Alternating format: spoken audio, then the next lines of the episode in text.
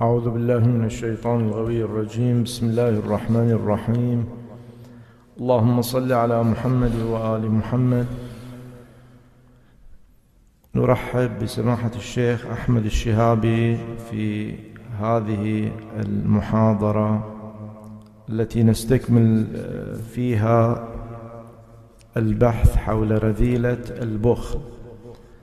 وإن شاء الله ننتقل إلى السخاء. في هذه الليلة إن شاء الله ونعالج أيضا هذه الرذيلة. قال تعالى بسم الله الرحمن الرحيم. ومن يبخل فإنما يبخل عن نفسه. والله هو الغني وأنتم الفقراء. وإن تتولوا يستبدل قوما غيركم ثم لا يكونوا أمثالكم. ذكرنا في المحاضرة السابقة عدة محاور حول البخل البخل وموقعيتها في علم الأخلاق. وانتقلنا إلى تعريف البخل. وهل هو البخيل يملك هذا المال أو لا؟ هو مجرد موكل عليه. وقال سماحة الشيخ أن الإنسان مجرد وكيل على هذا المال والملك الحقيقي هو لله سبحانه وتعالى. سماحة الشيخ تحبون توضحون هذه الجزئية جزئية الملكية؟ لأن الإنسان حر فيما يفعل لديه المال والبخيل قد يقول أن لدي الحرية في استخدام مالي فيما أشاء. فهل هناك ملكية أو مجرد توكيل أو ما شابه؟ بسم الله الرحمن الرحيم. الحمد لله رب العالمين وصلى الله على محمد وآله الطيبين الطاهرين. اللهم صل على محمد وآل محمد. ذكرنا فيما سبق وإن كان ما ذكرناه كان بصورة مختصرة باعتبار ما كان المسألة معقودة لبيان هذه الحقيقة. لا بد من الالتفات بأن الملك على نحوين. عندنا ملك حقيقي وملك اعتباري. والملك الاعتباري تتحدد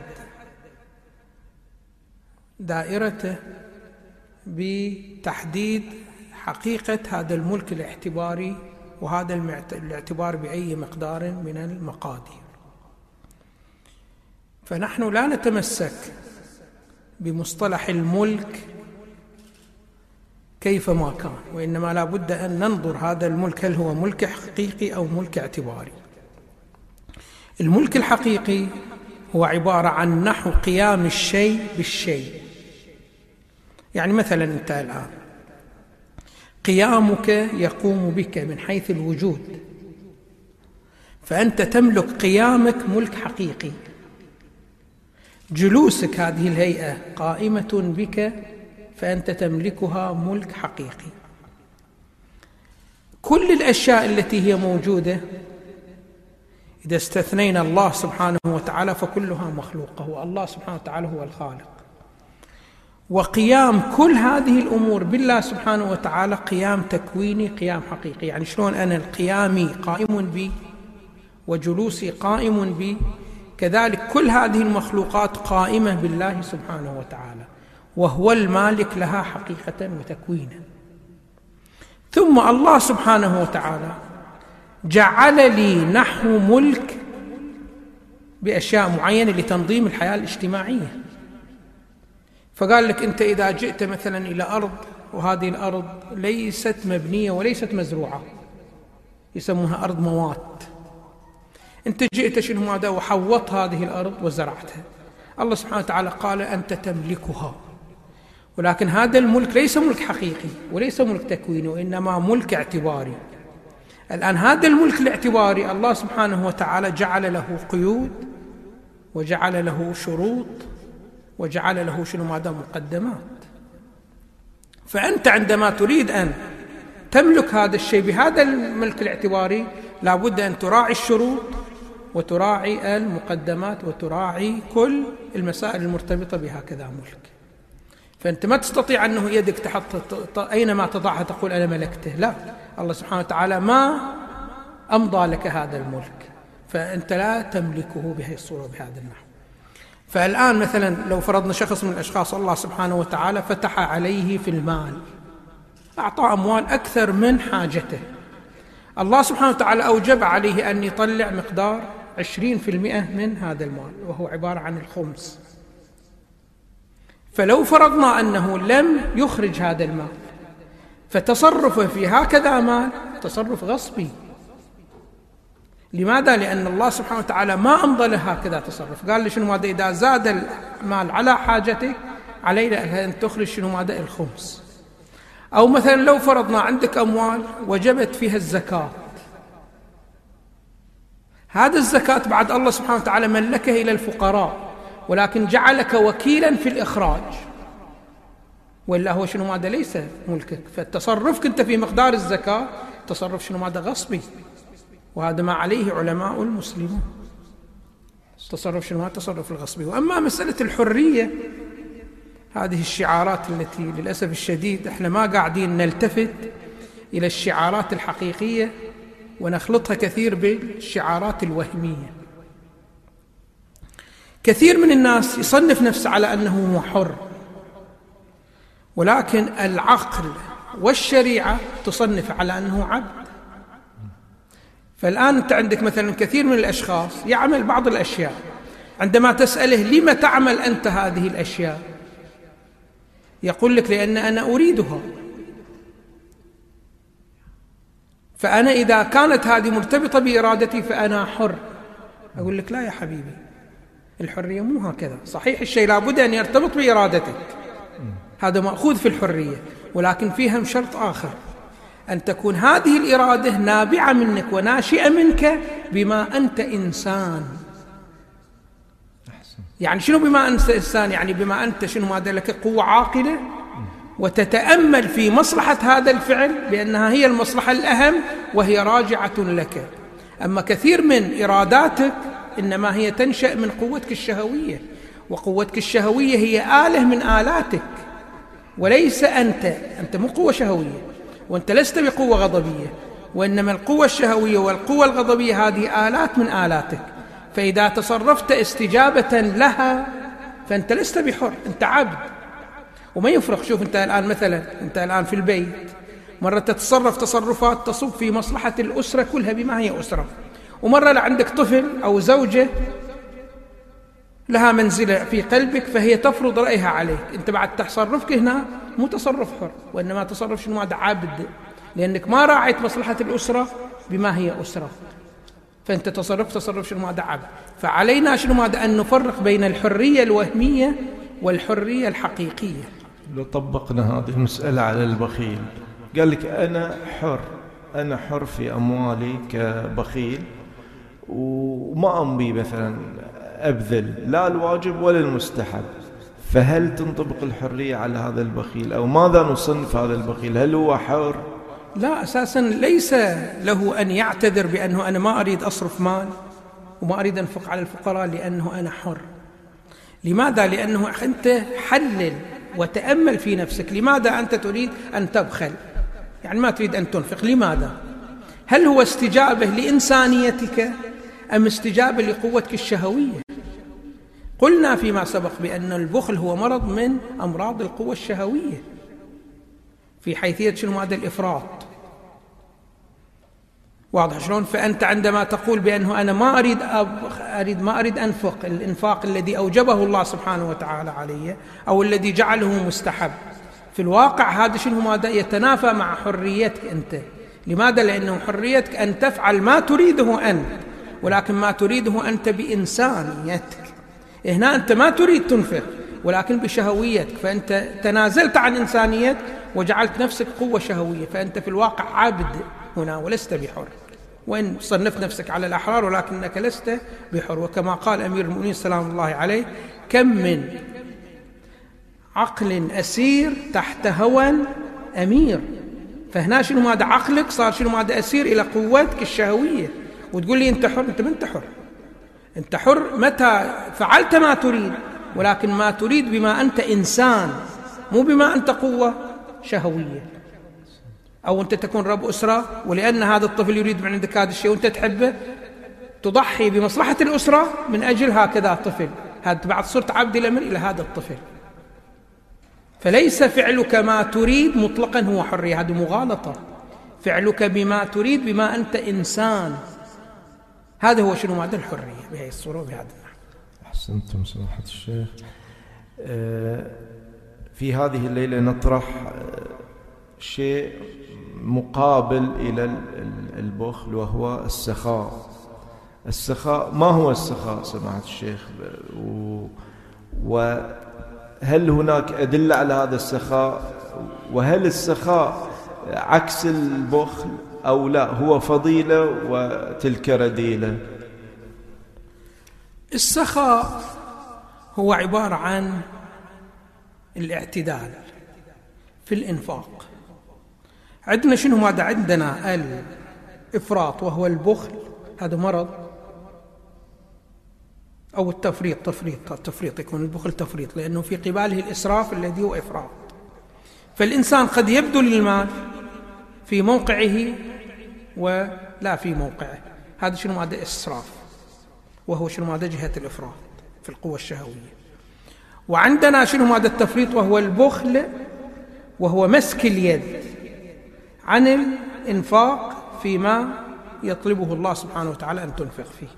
هذا هو شنو؟ ماذا البخل الوسط بين الإسراف وبين البخل وبين الإفراط وبين التفريط هو عبارة عن شنو؟ ماذا عن السخاء. السخاء طبعا يحتاج إلى الزهد. يقولون دائما أنت ما تستطيع أن تسخي بما في يدك إلا أن تزهد شنو ماذا في المال. فأنت إذا عندك مثلا عشر دينار وتريد تطلع مثلا دينارين صدقة. لابد أن تزهد وما تتعلق بمن؟ بهذا بهذا الدينارين واضح شلون؟ فيقولون السخاء ثمرة للزهد. الزهد طبعا شنو ماذا على نحوين. عندنا زهد تعلقي وعندنا زهد حقيقي. الزهد التعلقي ما هو؟ أنه أنت تمتنع عن الشيء ولكن قلبك يميل إلى هذا الشيء. مثلا شخص من الأشخاص يحب المال ولكن بعد قيل له بأنه الفقراء هكذا واحتياج موجود يعطي الفقراء ولكن قلبه ما زال متعلق بهكذا مال. فهذا يقولون زاهد ولكنه زهد سلبي. لأنه مقترن شنو ماذا مع التعلق. وطبعا إذا كان شيء أديته وأنت متعلق بضده يعني أنفق ولكن أنت متعلق قلبك بالبخل هذا يصير يقوي شنو ماذا عنصر البخل. فمع الأيام راح شنو ماذا هذه ينتصر عليك فتصير شنو ماذا بخيل. حتى هذا المقدار ما تنفق لأنه يقولون دائما الأمر الذي تفعله بالقهر هذا ما يستمر منك.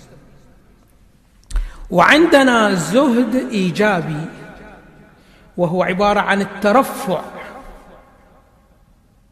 عن هكذا سلوكية. مثلا إحنا الآن عندنا كما يقول الفلاسفة في اللذائذ. اللذائذ يقولون شنو؟ ماذا؟ على نحوين. عندنا لذة حسية وعندنا لذة مثالية وعندنا لذة عقلية. أنا أجيب هي بعض المصطلحات وبعض الأشياء اللي ما سمعتونها حتى يصير عندكم شوق. هي من المطالب الحكمية. حتى تسألون ويصير عندكم شوق لمعرفة ما هو المراد هكذا من اللذات حتى يدفعنا المعرفة إلى التجربة. نتمنى أمثلة إيه؟ على كل إيه؟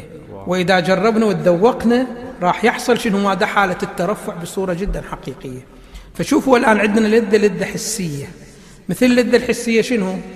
مثلا أنه أنت يجيب لك واحد منقايه همبايه واضح شلون؟ وتأكلها بلا إشكال شنو ماذا حاسة الذوق تلتذ أم لا؟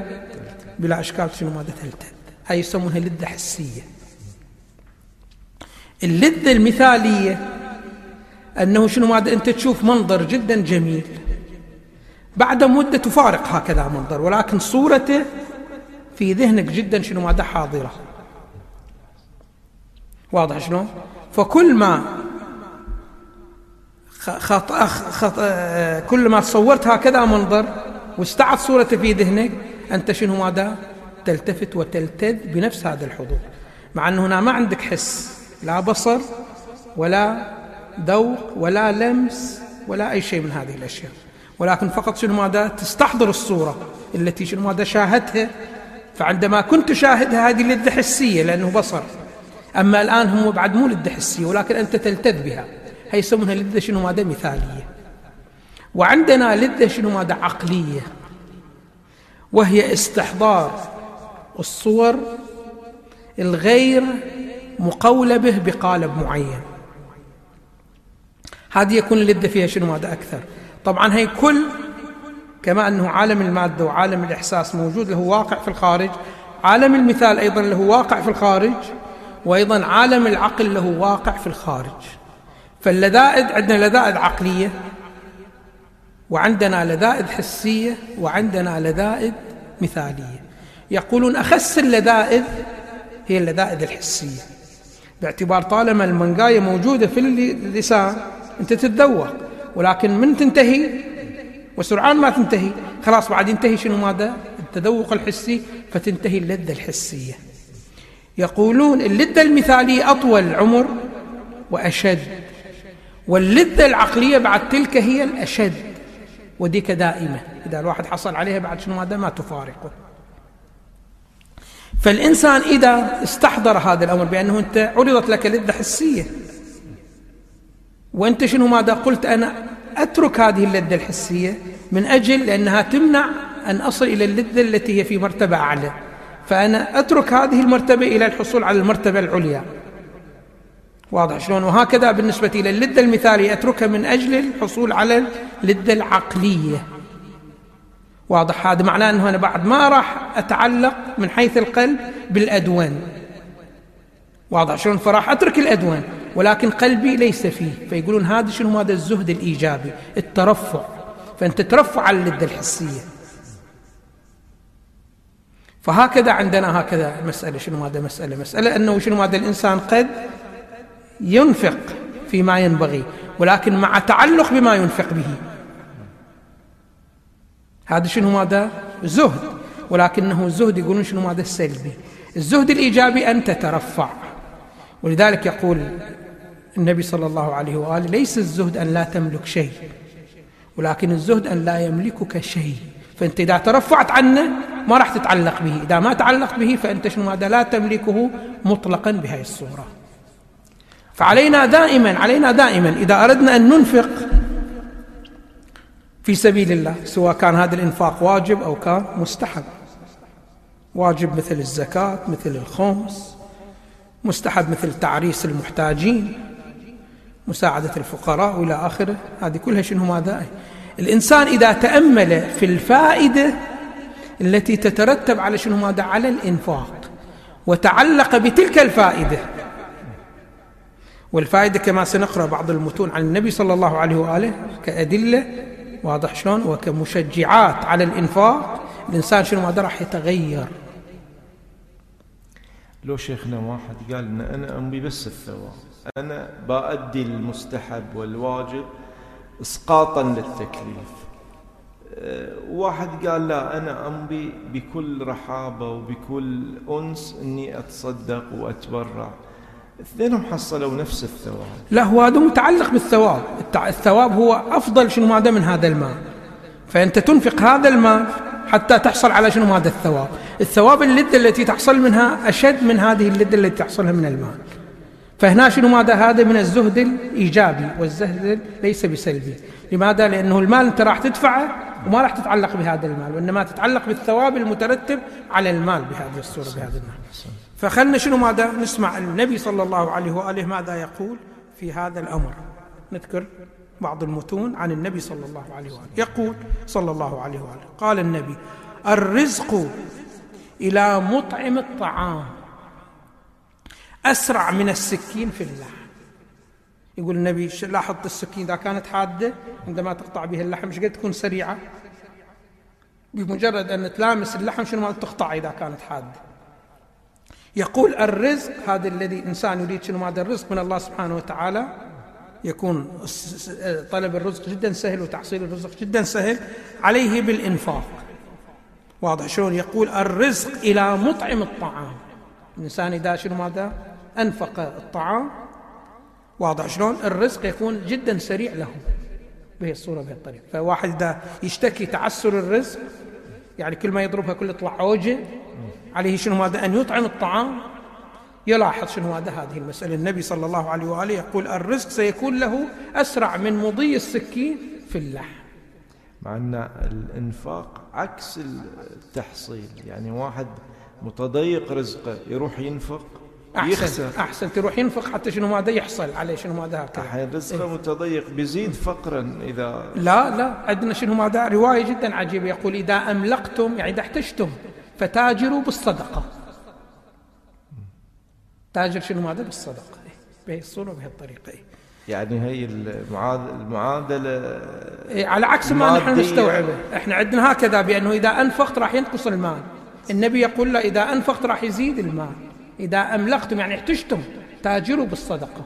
بهي الصورة بهي الطريقة. مثلا عندك متن ثاني يقول أيضا النبي صلى الله عليه وآله تجافوا عن ذنب السخي.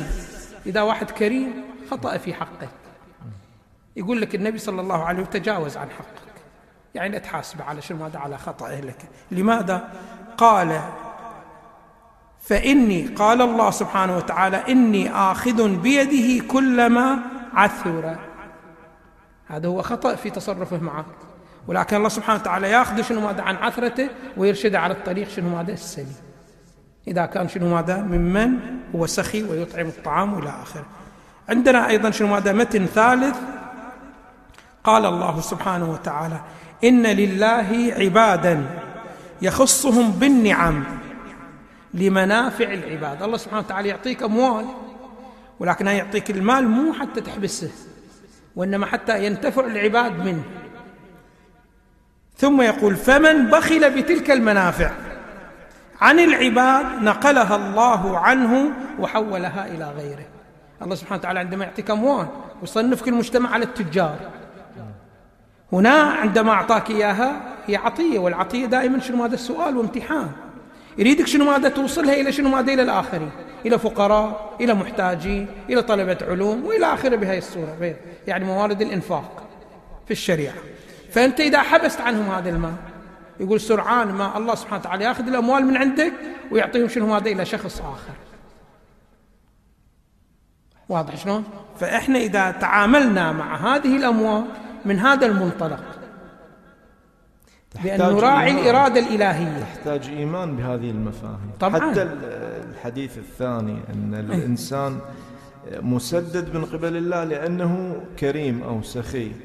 الرواية الثانية. بلي تجافوا عن ذنب السخي يعني لا تحاسبونه فإني آخذ بيده كل ما عثر به الصورة وبه الطريقة مسدد. مسدد. تحتاج إيمان بهذه المفاهيم. يحتاج إيمان. طبعا هو في قصصهم كثيرة.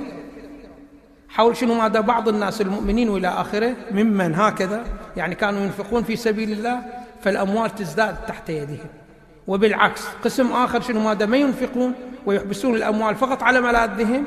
في مضي الزمان يصيرون شنو ماذا؟ يتحولون إلى فقراء. وقليلين شنو ماذا؟ ما. بهي الصورة بهي الطريقة. موجود تجارب من المجتمع ومن التاريخ. تفضلوا. هل مطلوب من الإنسان دائما ينفق؟ يعني إذا كان الإنسان دائم الإنفاق والسخاء من سيعوضه يعني؟ وهل هناك يعني أدلة فعلا؟ يعني لو الآن إنسان سمعنا وراح أنفق من يشوف فقير ساعده من يسمع عن حالة ضعيفة ساعد وأصبح فقير بيعترض علي وعليك؟ لا إحنا طبعا عرفنا قلنا البخل هو إمساك اليد في الوقت الذي ينبغي الإنفاق فأنت تحبس يدك. هذا هو البخل. أما أنه أنت في هذا الوقت شنو ماذا أنت ما قاعد تحبس يدك. يعني وقت مثلا الله سبحانه وتعالى شنو قال لك قال لك مثلا عشرين في المئة من الفاضل عن نفقة انفقه شنو ماذا في هكذا مورد. عشرين في المئة. فأنت هنا إذا ما نفت هذا الأمر فأنت تقول شنو ماذا بخيل أما من نقول لك أنت الأموال كلها أصرفها التي موجودة؟ بالآخر أنت عندك مسؤولية.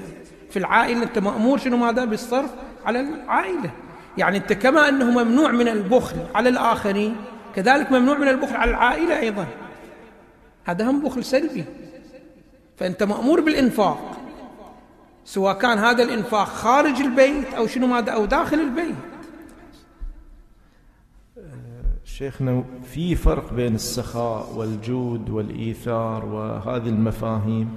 ليش تعددت في الشريعة هذه المسميات؟ ما كان مسمى واحد السخاء أو البذل أو أو ما شابه. إحنا عرفنا على أي حال بأن السخاء هو عبارة عن التوسط بين البخل وبين الإسراف. وكما يقول أرسطو الوسط الذهبي بين الإسراف وبين البخل. واضح شلون؟ الجود لا الجود عندنا جود حقيقي وعندنا جود تفضلي. ما هو المراد من الجود الحقيقي؟ يقولون الجود الحقيقي هو أن تدفع لا لعوض. أن تدفع المال لا لعوض مطلقا. الآن العوض مرة قد يكون عوض دنيوي وأخرى قد يكون عوض أخروي. الجود يقول شنو هذا الجود الحقيقي؟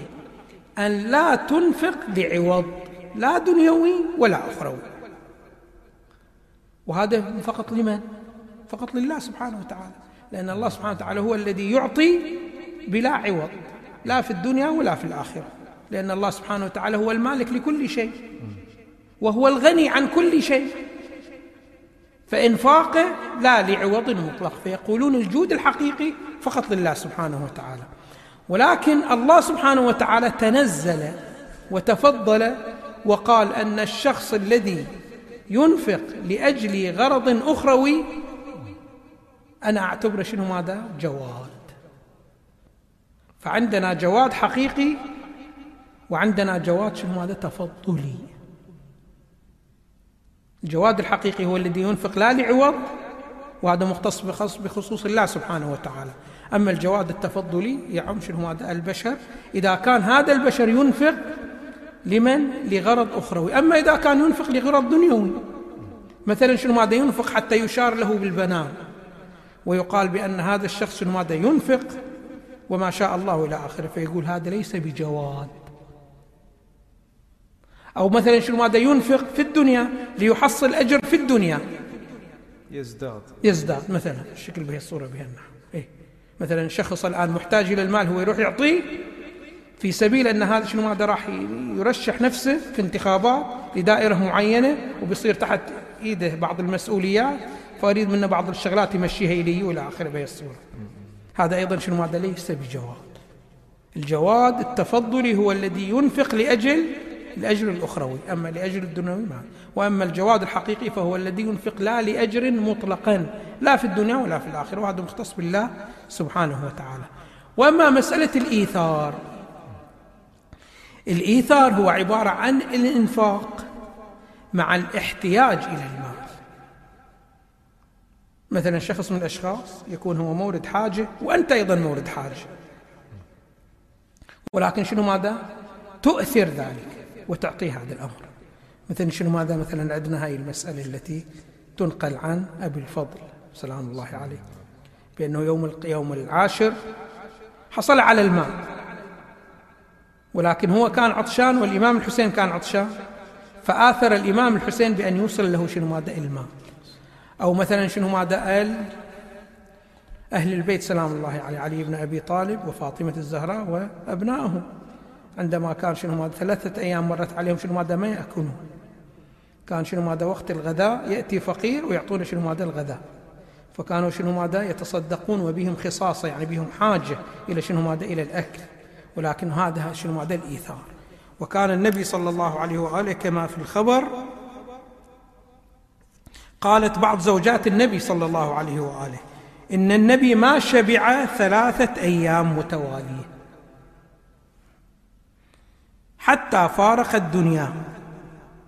ولو شئنا لشبعنا ولكن كنا نؤثر على أنفسنا. نحن نكون محتاجين للأكل. واضح شلون؟ يعني كل ثلاثة أيام النبي صلى الله عليه وآله يؤثر على نفسه. فيبيت شنو؟ هذا جائع. كل ثلاثة أيام مرة واحدة. حتى ثلاثة أيام ما تمر عليه وهو شبعان واضح شلون؟ والإيثار الأعظم الذي كان شنو؟ ماذا لأمير المؤمنين سلام الله عليه في ليلة المبيت. ليلة المبيت كان خطر يتوجه إلى رسول الله صلى الله عليه وآله.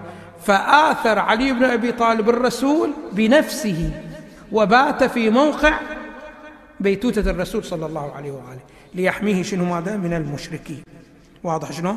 وعلى ضوء هذه شوفوا هذا المسألة من الإيثار شنو حصلت؟ باهى الله بها الملائكة. واضح شلون قال لهم انزلوا واحموا علي بن أبي طالب. فمن كعلي فدى الرسول بنفسه؟ ونزلت الآية المباركة ومن الناس من يشري نفسه ابتغاء مرضات الله. نزلت شنو هذا في أمير المؤمنين سلام الله عليه. فالإيثار يختلف عن الجود والجود يختلف عن شنو هذا عن السخاء. فالإيثار هو المرتبة الأرقى العالية. وأما الجود فالجود إذا كان جود تفضلي فذاك شنو ماذا؟ على أي حال؟ ما نقول ليس جيد؟ جيد. ولكنه ليس كالجود الحقيقي والجود الحقيقي مختص بالله سبحانه وتعالى. الذي شنو ماذا؟ جواد حقيقة شنو ماذا؟ غيره.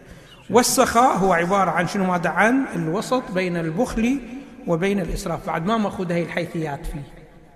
حيثيات الحاجة وإلى آخره ما مأخوذة فيه.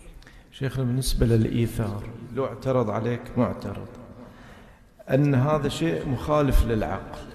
لأن إذا كان عندي مثلا ذبيحة تكفي عائلتي فقط وعلمت أن جاري فقير ومحتاج للأكل شلت هذه الذبيحة وأعطيتها جاري هذا مخالف للعقل.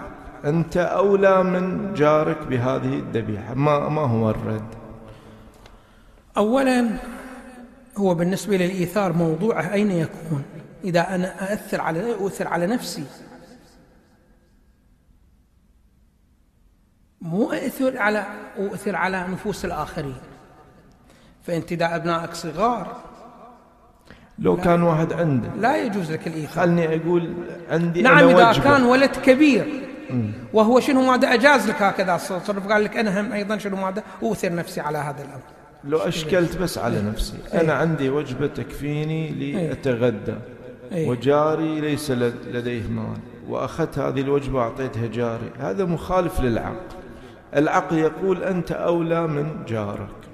لا هو العقل ما يحكم في هكذا مواضع. العقل شنو ماذا؟ ما يحكم إلا إذا تصور كل المصلحة المترتبة على هكذا فعل. العقل عند ذلك شنو هذا إذا ما توفر إلى كل جزئيات الموضوع العقل ما يقول لك بأنه حسن وقبيح. فحتى يقول لك هذا حسن وهذا قبيح لابد أن تذكر, تذكر إلى كل حيثيات العمل وكثر كل حيثيات شنو هذا الشغل هذه بهي الصورة. فالآن مثلا شخص من الأشخاص يقول لك شنو مثلا أنا شنو ماذا أريد أن أوثر؟ أنت تعرف فائدة الإيثار إيش قد؟ يستفيد منها الإنسان. شوف الآن كل ال- التباطؤ عن التباطؤ في الإنسان عن الوصول إلى درجات الكمالات. سبب شنو هذا؟ كله هو التعلق. والتعلق بالجوانب المادية هذا التعلق بالجوانب المادية هو الذي راح يمنعنا من الوصول إلى شنو هذه المقامات العالية والقرب من الله سبحانه وتعالى.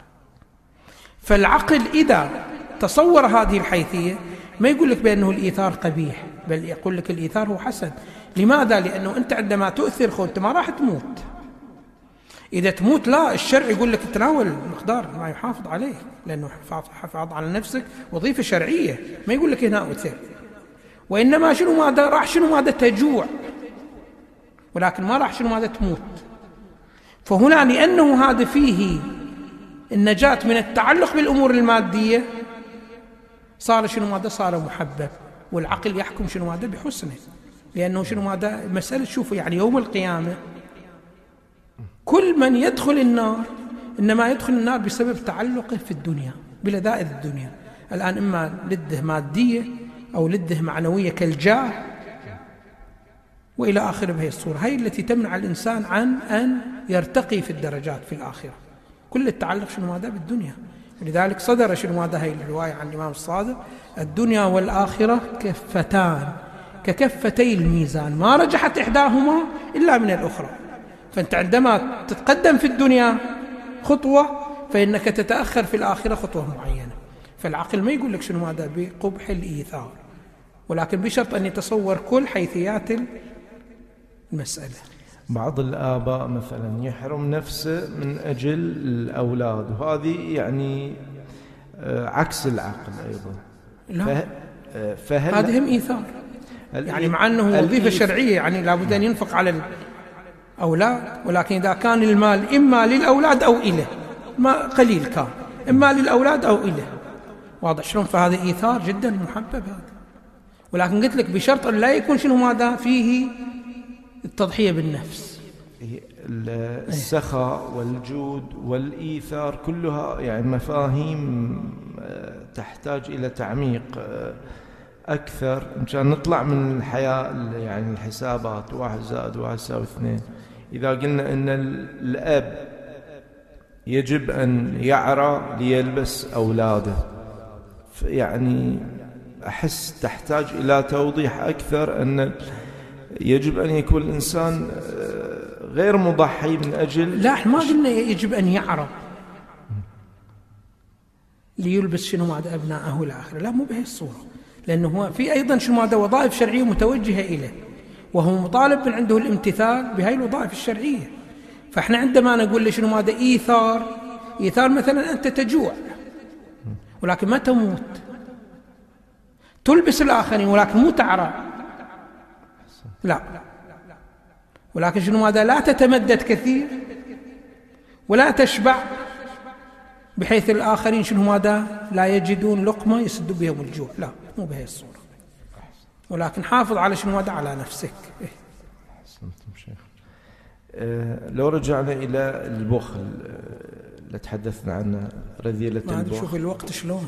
الوقت عندنا خمس دقائق. آه نستطيع العلاج أو يطول. إيه؟ يعني على أي حال نتكلم بعض الذي يمكن. آه، يمكن كثرت الأسئلة بس أنا أبي أوصل إلى إيه لا ما في مشكلة يعني ما هدف أن آه، أن هذه المفاهيم الإسلامية والدينية بعيدة عن الحسابات المادية لأن إذا حسبنا ماديا بتصير خطأ. إنك تعطي غيرك وتحرم نفسك صحيح. إذا نظرنا فقط إلى الدنيا بما هي دنيا وقطعناها عن الآخرة. احسنت شوف إحنا لابد أن نلتفت إلى حقيقة. حقيقة معينة. خلي السؤال الآخر نجيب عليه في الجلسة القادمة. إن شاء الله. فنلتفت إلى حقيقة. هي مهمة جدا ضرورية. ما هي هذه الحقيقة؟ شوف انت الآن إذا واحد سأل كم عمرك أو كم ترجو أن تعيش؟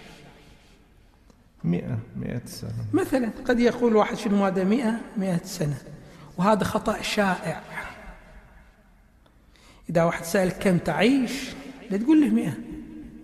تقول له أنا أعيش أنا خالد. خطأ أن تقول شنو ماذا أنا أعيش مئة سنة وخلاص راح أنتهي.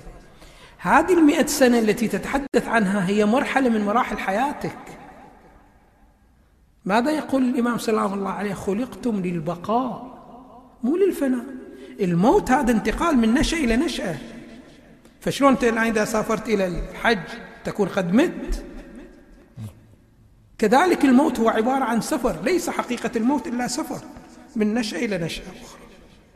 فأنت شنو ماذا؟ وجدت للبقاء وللخلود.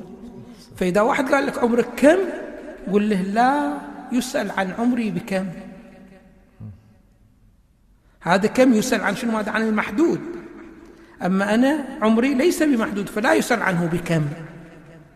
فإذا أردت أن تبحث عن مصلحتك تبحث في مرحلة من مراحل حياتك لو في كل الحياة.